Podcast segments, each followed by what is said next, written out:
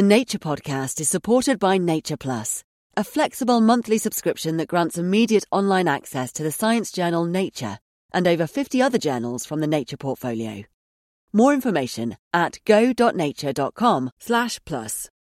Quality sleep is essential. That's why the Sleep Number Smart Bed is designed for your ever-evolving sleep needs. Need a bed that's firmer or softer on either side? Helps you sleep at a comfortable temperature? Sleep Number Smart Beds let you individualize your comfort, so you sleep better together. J.D. Power ranks Sleep Number number 1 in customer satisfaction with mattresses purchased in-store. And now, save 50% on the Sleep Number Limited Edition smart bed for a limited time. For J.D. Power 2023 award information, visit jdpower.com/awards. Only at a Sleep Number store or sleepnumber.com. Nick here. Welcome back to the Nature Podcast. This week, we've got something a bit different to the regular show. To mark the upcoming 50th anniversary of humans first walking on the moon, Nature's been doing some extra coverage on all things lunar.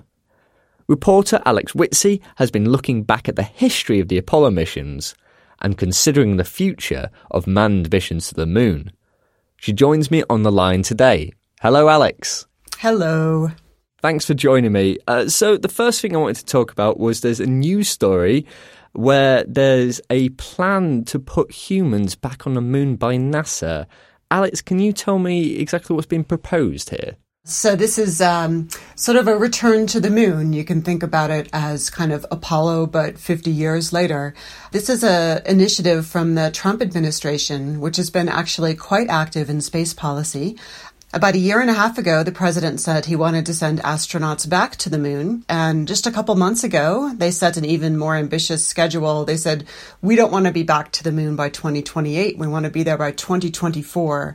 So NASA's now racing flat out to try and get the money and the engineering done to package up humans, send them all the way to the moon, just like we did with Apollo 50 years ago. Okay, and why is 2024 the number that they're reaching for?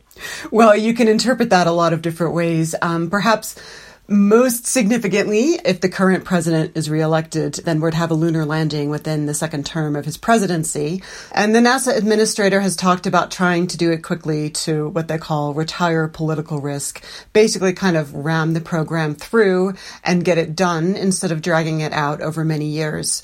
How realistic is this timeline? Well, it all has to do with money, right? So how much money does it take to go back to the moon? And is the U.S. government willing to spend that on NASA? So the Apollo program, of course, was amazingly expensive. Do we have that kind of money now? Can we make that happen? It doesn't seem nearly as politically feasible. Do we have any indication of how willing the government is to spend that? We don't really at this point. So far, the government, this is Congress who actually, spends the money. So far, Congress hasn't been helping at all. Congress has been basically ignoring the president's budget request to pay for this.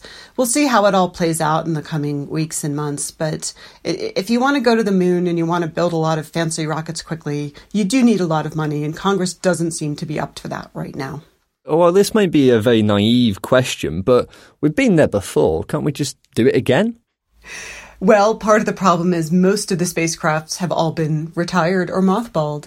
So no one's built the big rocket, the Saturn V, in decades. They have to build an entirely new rocket, and they've got to build an entirely new lander. They don't have stuff in the closet that they built 50 years ago that they're just going to rip out and use again. So NASA's been trying to develop a whole bunch of new equipment to get astronauts back to the moon. It's complicated. Right? It's hard to build machines that will fly you out of Earth orbit and all the way to the moon and back. In this sort of climate, if they are going to pull it off, how might they do it? NASA does have a lot of things on paper. They've got wonderful PowerPoints about how they want to do things in the future. And it's a very sort of stepwise process. So right now, there are NASA spacecraft at the moon. Don't want to make it sound like there's not. There's a very productive orbiter, the Lunar Reconnaissance Orbiter, that's been going around for 10 years and making wonderful maps of the moon. But in terms of where we go from here, NASA has put out a call for private companies to fly little robotic landers. You can just think of them as, you know, uncrewed, small little spacecraft that would fly up and maybe put some scientific instruments on the surface of the moon. And that could potentially happen within the next year or two. That would be kind of phase one. And then the idea would be to send larger robotic landers and eventually send humans. And there's also talk about building a sort of a mini space station around the moon. This is the thing they're calling a gateway. It would basically be sort of a way station for astronauts trying to get to the lunar surface. If they were going to be sending robotic landers and things like that there, what is the benefit for humans themselves going there? Isn't it almost an unnecessary risk to send people there? You know, there's a lot of philosophical and political benefit to seeing someone walking on the moon. You think about that boot print of Neil Armstrong when he first stepped on the lunar surface in 1969. I mean, that was an iconic move in the history of humanity, right, as a species. Do we need to do it again? That's a great question. There are a lot of people who want to fly to the moon and mine water from craters near the South Pole so that they could establish lunar bases and then move on to colonize deeper space. A lot of this is, where do you fall on, do you think humans should be sort of colonizing the solar system? Do we need to explore? Do we need to explore in person when we could be sending little probes out there? So here we are then, 50 years since the Apollo 11 mission landed on the moon. What lessons do you think we can learn from the Apollo program? There's a lot we could learn about how to do these enormous engineering projects.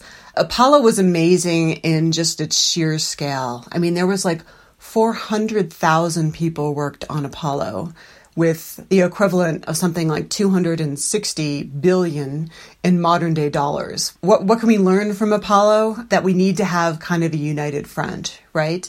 The entire country really kind of needs to be behind these kinds of enormous efforts. Like, is it worth it to us as a society to be spending all this money on space exploration? And in the time of Apollo, it was, for sure. Today, it's not quite so clear, right? There's a lot of other priorities, things like climate change, other sort of pressing global problems. We'll see how it plays out. So thinking about the sort of political climate that there was during the Apollo missions, what was it about that time that meant that this was able to be a successful way of getting people to the moon? A lot of it had to do with the Cold War and the space race between the US and the Soviet Union. Think about John F. Kennedy, who had that iconic speech about choosing to go to the moon and do the other things, not because it is easy, but because it's hard. He was really marshaling just everybody in the country to kind of say, this is a big national priority and we want to do this. I mean, remember back in the Apollo days, the Soviet Union was absolutely leading in the space race. They sent the first artificial satellite, Sputnik, up. They sent the first human into orbit before the United States had even sent anyone into suborbital flight. There was very much a sense in the early to mid-1960s in the States that the Soviet Union was winning the space race. And it was kind of a big geopolitical ploy, right? Who's the biggest global superpower? Well, guess what? Kennedy said, we're going to send people to the moon. And let's see if the Soviet Union can do that. And the Soviet Union never got anywhere close to doing that. But for Kennedy and for the US and for people who were into space, it was a massive statement of how the United States was a superpower above even the Soviet Union. So what were some of the hurdles the Apollo missions had to overcome during the space race? For Apollo, it's hard to overstate just how little NASA knew about flying in space. Like, today we think about NASA and we think about their successes and we think, oh, they can land a rover on Mars, they can send a probe out past Pluto. And, you know, NASA's kind of shorthand for, oh my God, amazing stuff in space exploration. But if you go back to 1960, 1961, they hardly knew anything. I mean, we didn't have computers that could control spaceflight. We didn't know how you would even build a rocket big enough to break out of Earth gravity. We had no idea, like, what would be the best way to get to the moon's surface and back. basically there were a ton of technical challenges, like how do you actually get the people there and get them back safely? Like every single Apollo flight was testing things that had never been tested before. So there were certainly like huge technical challenges. Was there other hurdles or opposition that they had to overcome as well in order to pull this off? Surprisingly, the Apollo program was not that popular with the American public at the time. Throughout the 60s, whenever people took polls about should we be spending all this money on the space program, almost always it was less than half of Americans that supported it. And only at the very end, when Armstrong and Aldrin were getting close to walking on the moon, did it start to become much more popular. So one of the kind of crazy things about Apollo is that even though it wasn't really popular with the public and it cost an awful lot of money, it still had a lot of support at political level. So Kennedy, Congress, they thought it was worth doing. Because, again, it was a way to show the Soviets that they were dominant. So think about that today. If your government were spending billions of dollars on a program that most people didn't support, would that work? I kind of doubt it.